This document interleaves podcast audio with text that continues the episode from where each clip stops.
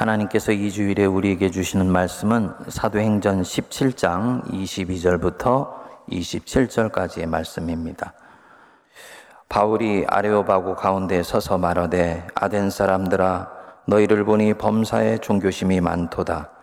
내가 두루 다니며 너희가 위하는 것들을 보다가 알지 못하는 신에게라고 새긴 단도 보았나니 그런즉 너희가 알지 못하고 위하는 그것을 내가 너희에게 알게 하리라. 우주와 그 가운데 있는 만물을 지으신 하나님께서는 천지의 주제시니 손으로 지은 전에 계시지 아니하시고 또 무엇이 부족한 것처럼 사람의 손으로 섬김을 받으시는 것이 아니니 이는 만민에게 생명과 호흡과 만물을 친히 주시는 이심이라 인류의 모든 족속을 한 혈통으로 만드사 온 땅에 살게 하시고 그들의 연대를 정하시며 거주의 경계를 한정하셨으니 이는 사람으로 혹 하나님을 더듬어 찾아 발견하게 하려 하심이로되 그는 우리 각 사람에게서 멀리 계시지 아니하시도다. 아멘.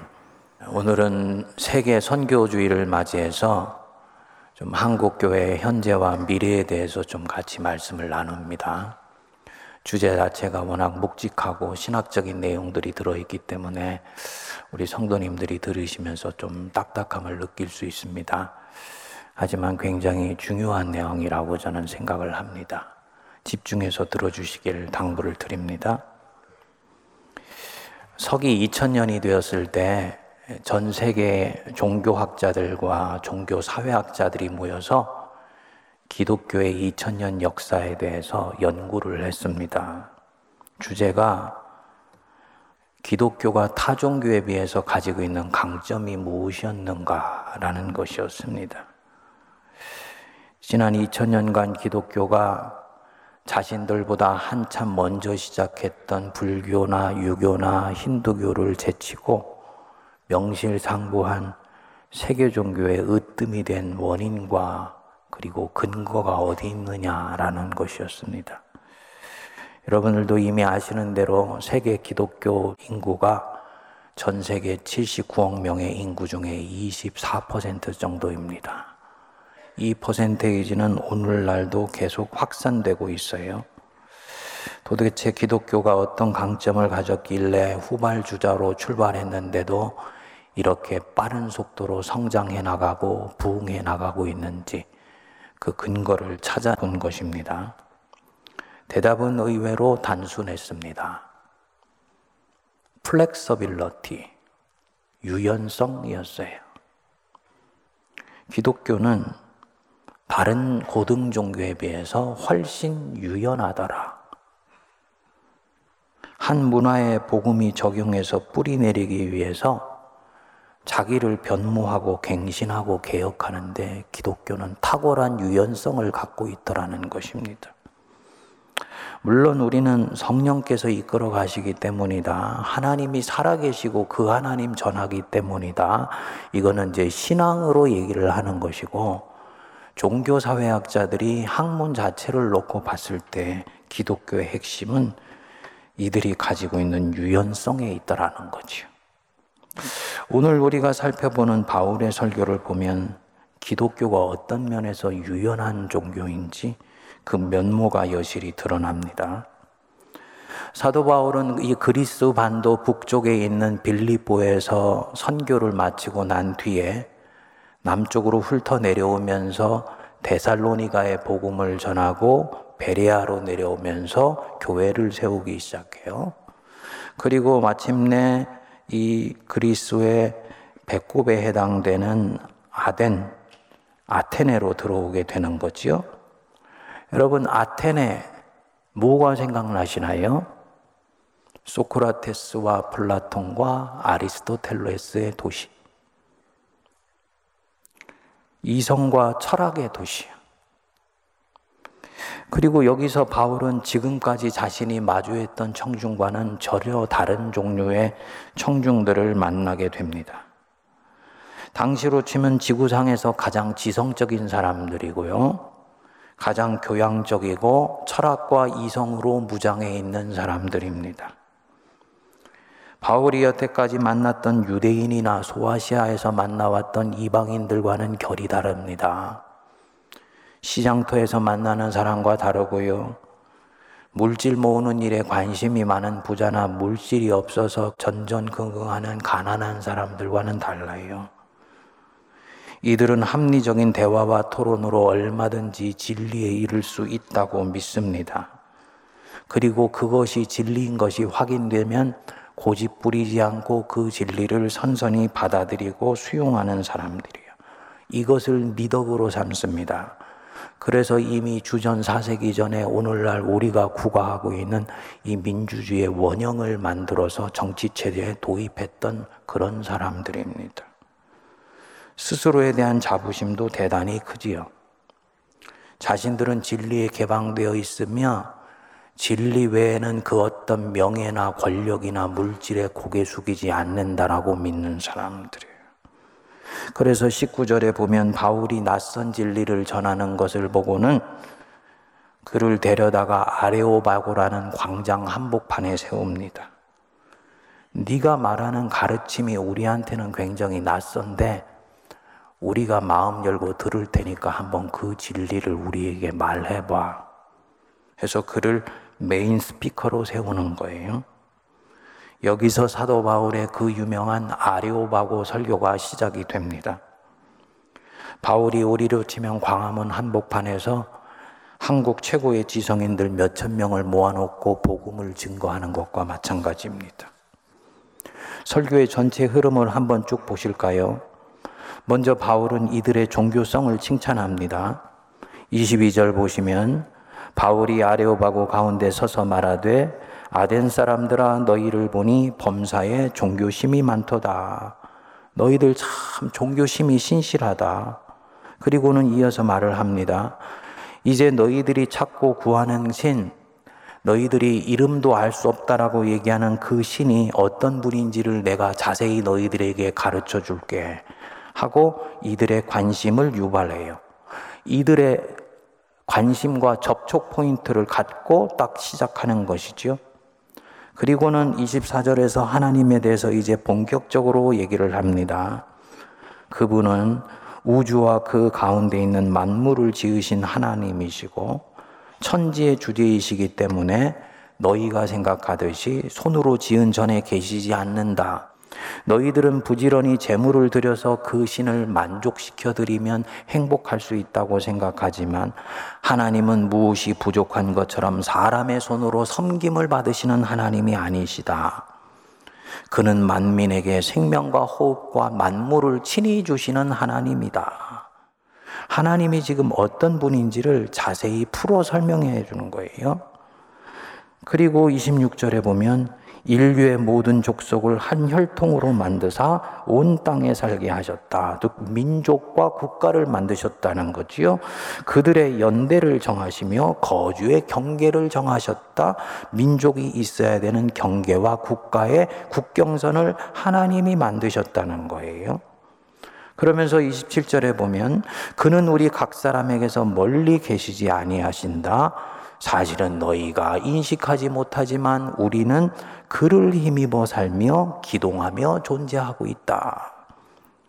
그는 우리에게 생명을 주시는 하나님이시고 우리 호흡은 바로 그분에게서 나온다. 여태까지는 너희가 무지해서 그를 몰랐어도 이 하나님이 간과하셨지만 이제는 어디든지 명하셔서 회개하고 그분을 알라고 말씀하신다. 이렇게 하나님을 소개하고요. 마지막으로 죽은 자의 부활을 말합니다.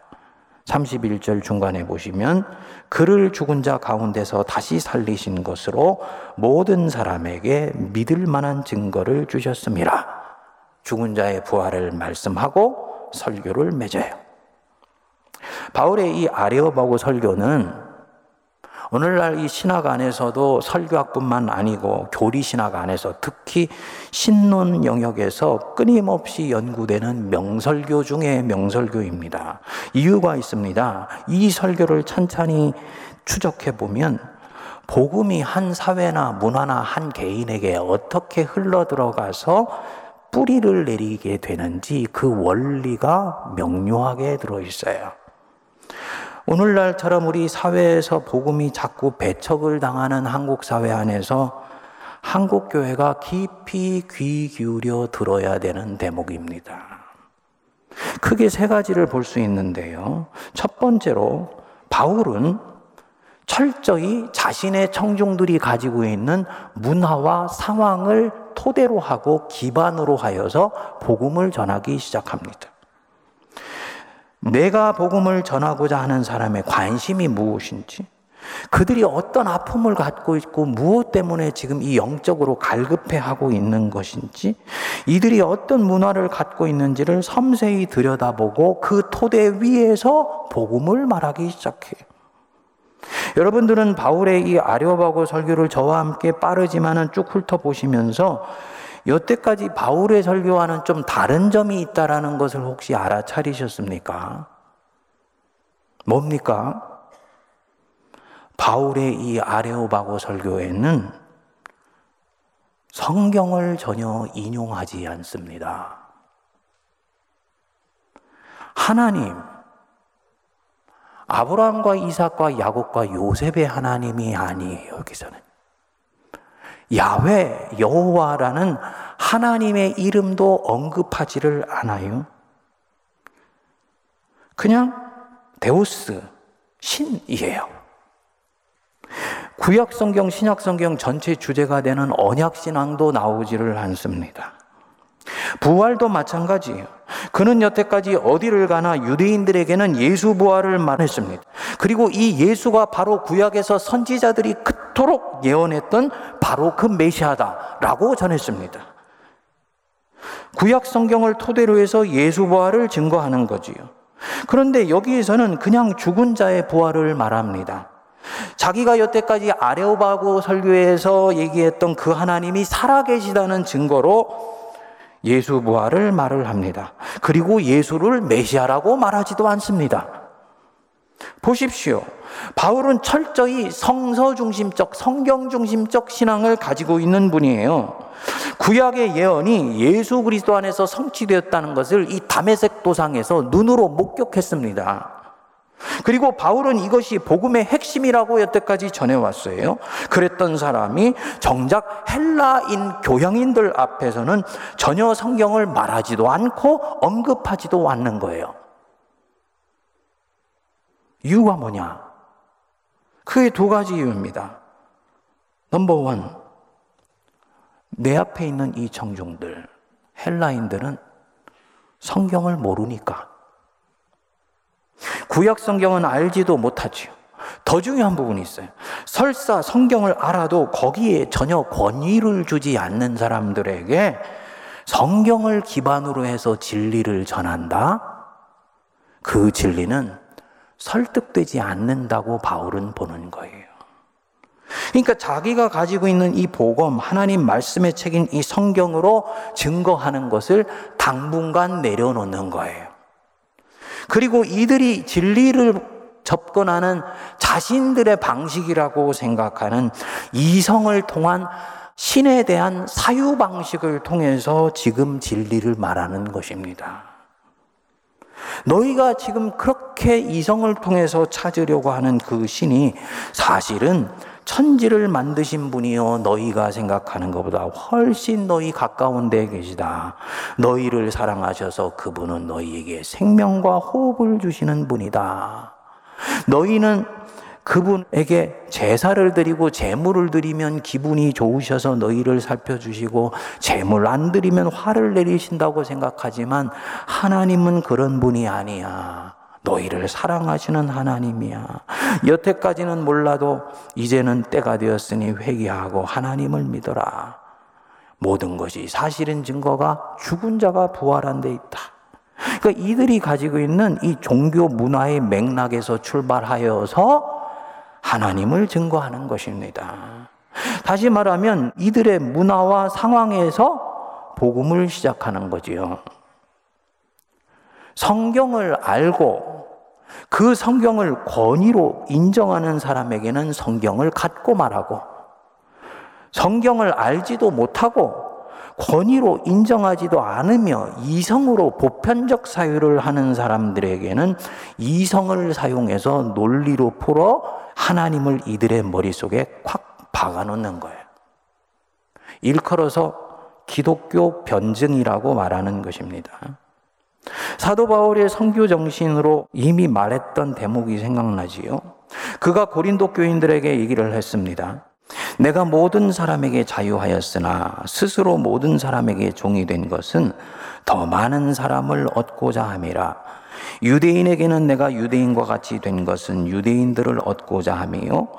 율법 아래 있는 자들에게는 사실은 내가 율법 아래 있지 아니하나 율법 아래 있는 자 같이 된 것은 율법 아래 있는 자들을 얻고자 함이요 율법 없는 자들에게는 내가 하나님께는 율법 없는 자가 아니고 도리어 그리스도의 율법 아래 있는 자이지만 율법 없는 자와 같이 된 것은 율법 없는 자들을 얻고자 함이라 약한 자들에게는 내가 약한 자와 같이 된 것은 약한 자들을 얻고자 하며 여러 사람에게 내가 여러 모양이 된 것은 아무쪼록 몇몇 사람들을 구원고자 함이니 내가 복음을 위하여 모든 것을 행함은 복음에 참여하고자 함이라. 이 바울 선교의 핵심 정신입니다. 뭡니까? 성경 있는 유대인에게는 유대인의 모습으로 철학하는 헬라인들에게는 헬라인의 모습으로, 약한 자에게는 약한 자의 모양으로, 교양 있는 자에게는 이성과 합리성으로, 철학하는 사람들에게는 진리와 변증으로 나는 그렇게 나간다. 내가 가진 틀, 나 바울이 가지고 있는 이 모양새, 나는 여러 모양으로 사람들에게 나갈 수 있다. 왜냐? 모쪼록 몇몇 사람을 구원하고자 하여서. 복음이 사람들에게 전해져서 이들이 생명을 얻는 일이 중요한 것이지,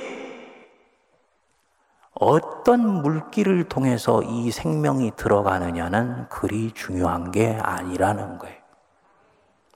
그 물길이 직선으로 된 것이냐, 굽은 길로 된 것이냐, 개울물이냐, 강물이냐, 중요한 것이 아니라는 거예요.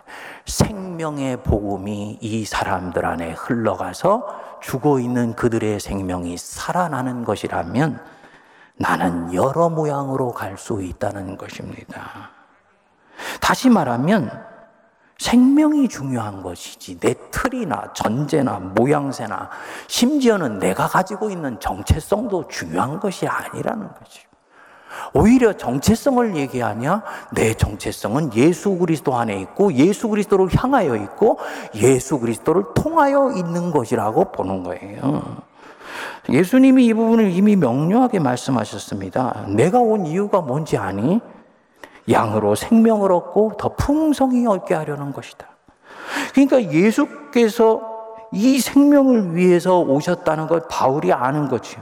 그러니까 자신이 예수님이 보내신 사도라면 이 생명을 얻게 하는 일에 인생을 거는 것이지 자기 모양새 취하는 것이 중요한 것이 아닙니다. 양으로 복음을 껴쳐 생명을 얻게 하는 일이면 나는 모든 것을 배설물로 여기고 모든 것들을 상대화할 수 있으며 심지어는 주님이 내려놓으라면 그것도 당분간 내려놓을 수 있는 각오가 되어 있다는 거예요. 여러분, 지금 이 복음이 얼마나 유연한가라는 것이 마음에 와닿으세요? 복음을 가진 그리스도인들이 굉장히 유연하고 개방적일 수 있다라는 것을 바울이 말씀하는 것입니다. 꼭 기억하십시오. 복음의 목적은 자기 틀을 고수하는 것이 아닙니다. 기독교의 진리는 어떤 신념이나 신조나 조항이 아니에요. 8만 개의 대장경을 가지고 하나하나 속에 진리가 들어있다고 기독교는 생각하지 않아요. 성경 66권 속에 있는 성령이 곧 우리로 하여금 진리를 다 깨달아 알기에 충분하도록 만들어준다고 봅니다. 그래서 기독교의 진리는 신념이나 조항이 아닙니다. 오히려 인격입니다. 내가 길이요 진리요 생명이다. 진리가 뭔지 아냐? 나 예수 그리스도가 바로 길이요 진리요 생명이야. 진리는 인격이고 살덩어리. 이 살덩어리신 이 진리가 성령을 통해 내 심령 속에 들어왔을 때 이 진리는 비로소 내 안에서 역사되기 시작합니다. 그렇기 때문에 기독교 신앙은 수없이 많은 대장경을 필요로 하지 않아요. 성경 66권 한 권으로도 충분히 진리를 깨치고 깨달아 살 수 있는 것입니다. 물론 신조를 지키고 교리를 사수하는 것 소중합니다. 그분 잘 하시고 있는 거예요. 하지만 그 신조나 신념이나 교리의 항목이 예수 그리스도가 한 사람에게 전해지는데 오히려 지금 걸림이 되고 있다 하면요. 그는 당분간 당연히 그것을 내려놓습니다. 사도 바울 보십시오. 사도 바울처럼 성경을 생명처럼 여기는 분이 어디 있습니까? 그런데 오히려 이 성경이 지금 복음을 이 지성인들에게 전하는데 걸림이 된다 싶으니까요.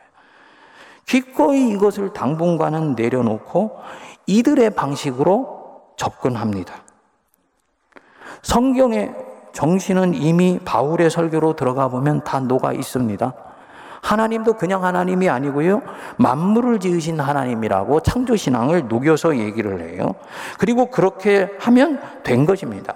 우리는 흔히 말하죠. 왜 성경으로 진리를 풀지 않느냐? 바울은 말씀할 거예요.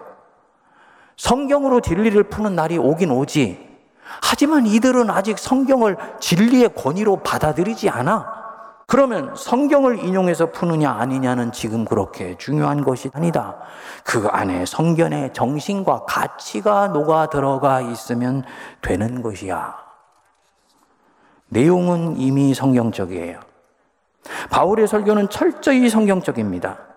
하지만 그것을 전달하는 틀은 다양합니다. 그는 지금 철학을 사용하고 있습니다. 그래서 유대인들에게는 유대인의 모습으로, 교양인에게는 철학과 합리성으로, 과학하는 사람들에게는 그들이 알아들을 수 있는 세계관으로 말할 수 있는 거예요. number two, 어떻게 성경을 목숨처럼 소중히 여기는 분이 이 교양인들 앞에서는 성경으로 말하는 것을 내려놓을 수 있을까? 복음에 대한 자신감입니다. 그렇게 해도 복음은 넉넉히 전해지고 예수는 결국 이들 안에서 승리한다는 것을 바울은 믿는 거예요. 자신이 지금 이 전하는 진리에 대한 확고한 자신감을 가지고 있는 것입니다. 여러분, 내가 정말 확신하고 믿고 따르는 진리에 대해서 자신감이 있으세요? 그러면 그는 의외로 유연합니다. 고수가 될수록 바둑의 모양을 따지지 않는 것과 마찬가지인 거예요. 승리하기 위해서 내 앞에 있는 영혼을 구하기 위해서 자기의 전제나 틀을 내려놓을 수 있습니다. 그렇게 해도 승리하고 그렇게 해야 승리한다는 걸 알기 때문입니다. 이것은 하나님에 대한 자신감이고 내 안에 계신 하나님에 대한 확신이죠. 예를 들어서 내가 어떤 사람하고 칼을 들고 승부를 겨눈다고 생각하죠. 누가 진정한 칼잡이인지를 승부를 겨누는 거예요. 그런데 내 앞에 있는 사람은 단검을 가지고 있고요. 제 손에는 장검이 쥐어져 있어요. 어떻게 합니까? 똑같은 조건으로 싸우려고 나는 내가 가지고 있는 칼을 내려놓습니다. 그리고 내 앞에 있는 상대와 똑같은 단검을 쥐고 승부해요. 왜냐? 그렇게 해도 이긴다는 것을 알기 때문이에요. 사도 바울이 지금 이 헬라의 지성인들 앞에서 성경을 내려놓고 그들식으로 변증하는 것, 바로 이런 방식입니다. 이렇게 해도 넉넉히 이긴다는 것을 알고, 이렇게 시작될 때 이들 이 머릿속에 하나님이 흘러 들어간다는 것을 알기 때문이죠. 뭘 말하는 것입니까? 예수 그리스도로 내가 꽉 차 있으면 이 사람은 영적으로 자신감이 있어요. 누구와 영적으로 겨누어도 예수님 때문에 결국 이긴다고 믿습니다. 그렇기 때문에 다양한 사람 앞에서 그들이 필요로 하는 다양한 방식으로 접근하고 내 전제나 내 신조나 내 신념을 고집하지 않습니다. 어떤 신조나 교리의 조각이나 신학을 가지고 그것이 마치 전부인 것처럼 인식하지 않습니다. 당분간 그거 밀쳐놔도 괜찮아요. 생명이신 예수님이 이 사람 안에 흘러 들어가면 되는 것입니다. 뭡니까? 이 영혼에 대한 진정으로 사랑하는 마음이 있는 거지요. 자기가 가지고 있는 복음에 대한 자신감이 있는 거예요. 왜 못 내려놓을까? 양으로 생명을 얻게 하는 일보다도 내 신조가 더 중요하니까 그런 거예요. 왜 전통을 내려놓지를 못하나? 그 전통이 소중하지만 필요할 때는 내려놓는 것이 양으로 생명을 얻는 일에 더 결정적으로 중요하다면 내려놓을 수 있는데 그렇게 못해요. 그 전통이 양으로 생명을 얻는 일보다 더 소중하게 여겨지기 때문이에요. 내가 가지고 있는 복음의 능력에 대해서 진정으로 자신감이 없기 때문입니다. 내가 그거 내려놔도 나는 오히려 복음 안에서 왕성할 수 있다라는 확신이 없기 때문인 거죠. 여러분들, 복음의 능력을 믿습니까? 정말 복음의 능력을 믿으세요? 그러면 우리는 지금보다 더 유연해질 수 있습니다. 좀더 세상 속에 있는 이 문화에 자신을 개방할 수 있는 유연성을 가질 수 있어요. 2000년 기독교 역사상 기독교가 계속 확산되어 온 결정적인 대목이 바로 이 부분입니다. 초대교회 때 복음은 무주공산에 뿌려지지 않았어요. 복음이 뿌려지는 곳에는 복음에 필적할 정도의 고도의 윤리와 도덕을 가지고 있는 철학과 사상들이 있었어요. 대표적인 것이 초대교회는 스토아 철학이었어요. 근데 이 기독교는 이 철학을 세상적인 것이라고 배척하지 않았습니다. 오히려 기독교 진리를 강화하는 데 필요한 부분을 받아들여서 오늘날의 기독교 윤리를 만드는 데 스토아 철학이 중요한 공헌을 하게 됩니다. 중세에는 아리스토텔레스의 철학과 경합했어요. 기독교는 이 철학을 배척하지 않았습니다. 그래서 이 기독교 신앙을 변증하는 데 필요하면 받아들입니다. 토마스 아퀴나스의 신학대전 같은 대작이 바로 여기서 나오게 된 것입니다. 종교개혁 시대 깔뱅이 기독교 안에는 그가 젊었을 때 배웠던 인문학, 르네상스의 소산인 인문학이 바탕에 깔려 있어요. 교회는 이렇게 해서 항상 강해지고 성도들의 신앙이 문화를 막연히 배척하지 않고 좋은 시대 정신은 흡수하고 받아들이면서 선교가 확산되어 온 것입니다. 이 복음이 가지고 있는 유연성이에요. 둘째로 바울의 이 아레오바고 설교를 보면 하나님 없는 문화일지라도 장점은 인정해주고 무지한 요소들은 계몽하고 도전합니다. 양면적인 접근이죠. 당신들 안에 종교심이 많도다. 이들의 열심을 인정해줘요. 자, 그런데 이제 당신들이 그 애매하게 찾고 있는 하나님이 어떤 분인지 내가 구체적으로 가르쳐 줄게. 하고 하나님을 말해주니까 이들 안에 막연해져 있던 하나님에 대한 상 이미지가 뚜렷해지게 되지요. 당연히 이 바울의 말은 설득력이 있고 자신들보다 하나님에 대해서 더 잘 알고 있는 것 같으니까 굉장히 매력적으로 들려지게 되는 것입니다. 흔히 기독교 신앙이 타 문화나 이교도에 들어갔을 때 문화를 무조건 배척하고 미신적으로 보거나 심지어는 정죄하게 하는 것까지 하는 것과는 사뭇 다르죠. 포용적인 태도와 개혁적인 태도를 같이 가진 한 거예요. 교회가 세상에 대해서 가져야 되는 태도입니다. 전 세계 기독교를 가보면 한국 기독교 같이 새벽 5시에 일어나서 새벽 기도하는 교회가 없어요. 이 새벽 기도회는 한국 교회만이 갖는 독특한 신앙 문화입니다. 선교사들이 가만히 들어와 보니까 이 한국 백성들이 정말 종교심이 많은 거예요. 하나님을 안 믿고 천지지명 믿는다 그러면서 새벽에 일어나면 이 정한수 떠놓고 뒤뜰에 가서 빌고 기도하는 거예요.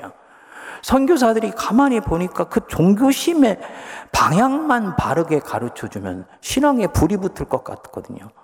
이 사람들아 그러지 말고 내일부터 새벽 5시에 새벽 기도 할 거니까 교회 와서 너희들 가족 위해서 자녀들 위해서 기도해. 그냥 기도하면 기도 말이 잘 안 나오니까 말씀 듣고 말씀 붙들고 기도해. 이래서 새벽 기도회가 시작된 것입니다. 그러니까 교회가 문화 속에 있는 좋은 점들은 한편으로 끌어안으면서 복음으로 개혁해가는 태도를 취한 거지요. 기독교적이지 않다고 손가락질하고 분을 품고 정죄하는 게 아니에요. 이들이 가진 긍정적인 태도는 인정해주고 온전하지 않은 부분들에는 복음이 들어가면 더 온전하지 않냐고 변증하면서 설득하는 것입니다. 일컬어서 변증 작업이라고 얘기를 합니다.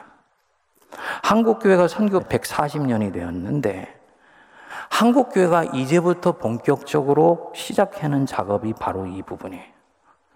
한국교회는 덴마크의 기독교 철학자인 키에르케고르나 영국의 C.S. 루이스 같은 기독교 변증가가 없어요. 이런 사람들이 이제 나와야 돼요. 캐리그마를 선포하는 이들은 수도 없이 많은데 기독교 신앙이 왜 진리인지를 차분히 지성인들도 듣고 설득되어서 받아들일 수 있는 그런 실력을 가진 변증가가 앞으로 나와야 돼. 신앙의 언어가 아니고 성경의 언어가 아닐지라도 바울처럼 하나님에 대해서 들려주면 고개를 끄덕거리고 수긍하고 받아들이게 할 수 있는 변증가가 앞으로는 나와야 돼. 제가 볼 때 이 좋은 변증 설교자 중에 한 분이 이 청파 감리교회 김기성 목사님 정도. 우리 교회 청년부에서 신앙부흥회를 인도한 적도 있지요. 그 외에는 변진가가 없어요. 3부 예배 마치고 났더니 청년 한 분이 저한테 농담인지 진담인지 목사님, 목사님도 좋은 변증 설교자세요? 저는 아직 멀었다고요. 그리고요, 장로교 목사는 캐리그마와 선포에 강하지 설득하는 작업은 애초부터 좀 약합니다. 근데 오늘의 시대는 이런 변증 설교자를 필요로 해요. 여러분들 주변에 감리교 목사님들 중에 왕왕 눈에 띄는 분이 있는 이유는 우연이 아닙니다. 오늘 이 시대가 진리를 설득하고 변증해내서 그들로 하여금 수긍하게 하는 새로운 문화 시대로 들어가는 그런 부분들이 있기 때문입니다. 오늘날의 이 부분에 변증가가 없다 보니까 지성인들이라든지 신앙과 불신앙 사이에서 갈등하는 사람들을 교회라는 울타리 안으로 잡아주지 못합니다. 그만큼 복음의 생태계가 취약한 거지요. 생물학자들의 말에 의하면 생태계가 왕성할 때는 특징이 있다. 종의 종류가 굉장히 다양하답니다. 종의 종류가 다양한 생태계나 군집이 건강한 생태계라는 거예요. 근데 생태계가 망하기 시작할 때는 그 안에 몇 종이 자기들만 다수가 되겠다고 다른 종을 말살하려고 한다 그래. 그만큼 배타적이고 독선적인 것이죠. 그리고 이런 종이 우세해지기 시작한 순간에 이 종이 뿜는 향취가 다른 종에게는 악취가 돼. 그래서 결국 다른 종들은 말라 죽고 결국은 이 우세종도 시간이 지나면 다른 종이 파괴된 것으로 인해서 생태계 밸런스가 무너졌기 때문에 외부의 홍수나 가뭄에 치명적으로 약하게 되어서 군집 하나가 순식간에 무너지게 된다는 것입니다. 우리 한국교회도 마찬가지. 너희가 각각 부르신 그대로 지내라. 이 무슨 얘기입니까? 예수 그리스도를 인격적으로 영접해서 주님인 것이 틀림없냐? 그러면 그것 외에 다른 부분들은 그들의 부르심과 소명으로 인정하고 받아줘. 그러면 하나님은 모든 것이 다 합력하여서 선을 이루시고 한국교회라는 생태계를 왕성하게 만들어 가실 거야. 우리 예수님이 이 부분에 있어서 굉장히 중요한 부분을 말씀하셨습니다. 예수님의 제자들 중에서 몇 사람이 예수님을 말하는데 예수님의 이름으로 세례를 주고 말씀을 전하는데 예수님 공동체에 들어와 있지 않은 사람을 본 거예요. 예수님한테 이 부분에 대해서 그 말하고 주님 말씀하셔서 얘기를 한 거죠. 예수님이 그때 말씀하셨습니다. 나를 반대하지 않는 자는 나를 위하는 자니라. 굉장히 중요한 부분입니다. 나를 반대하지 않으면 나를 위하는 자다. 그들이 꼭 내 턱 밑에서 배워야 될 필요는 없어. 나와 함께 밥 먹고 있어야 꼭 내 제자가 아니야. 나를 반대하지 않으면 그들은 시간이 지나면서 다 나 예수의 영향력 안으로 들어오며 하나님 나라의 우군이 될 것이다. 복음에 대한 강력한 자신감이세요. 그러니까 하나님 나라의 범위를 넓게 잡으신 것입니다. 근데 한국 교회는 이때까지 보면 자기 턱 밑에 있지 않으면 다 원수고 적으로 여긴 거지. 그러니까 생태계가 자꾸 좁아질 수밖에 없는 것입니다. 여러분, 왜 내가 소중히 여기는 교리와 신조, 그것이 나와 조금만 다르면 틀렸다라고 얘기를 합니까?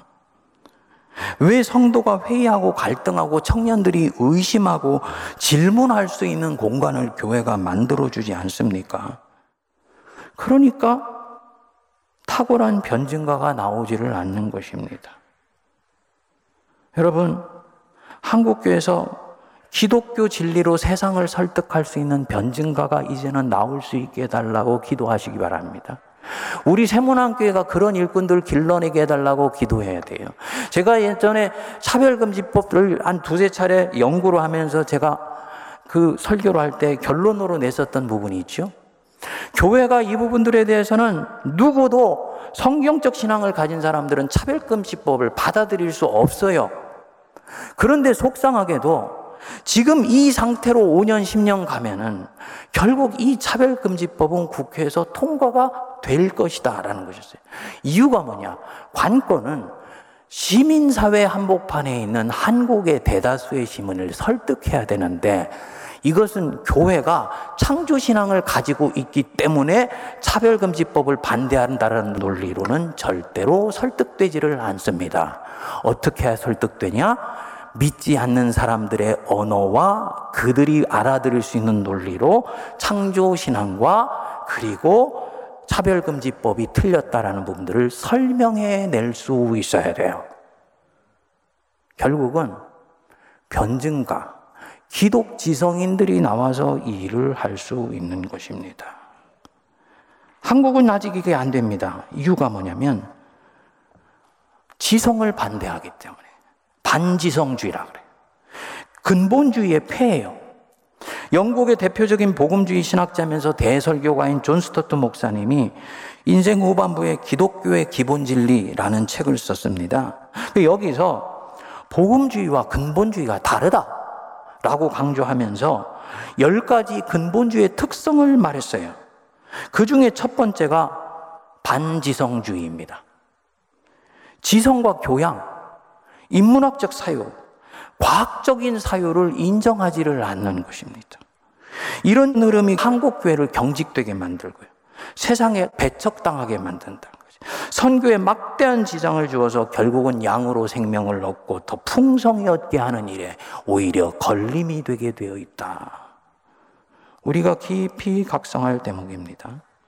세 번째로 바울은 예수 부활을 선포하는 데 있어서는 이것은 변증이 아니고 선포, 캐리그마입니다. 예수 부활은 변증할 수 있는 영역이 아니라고 하는 거예요. 죽은 자가 살아났다?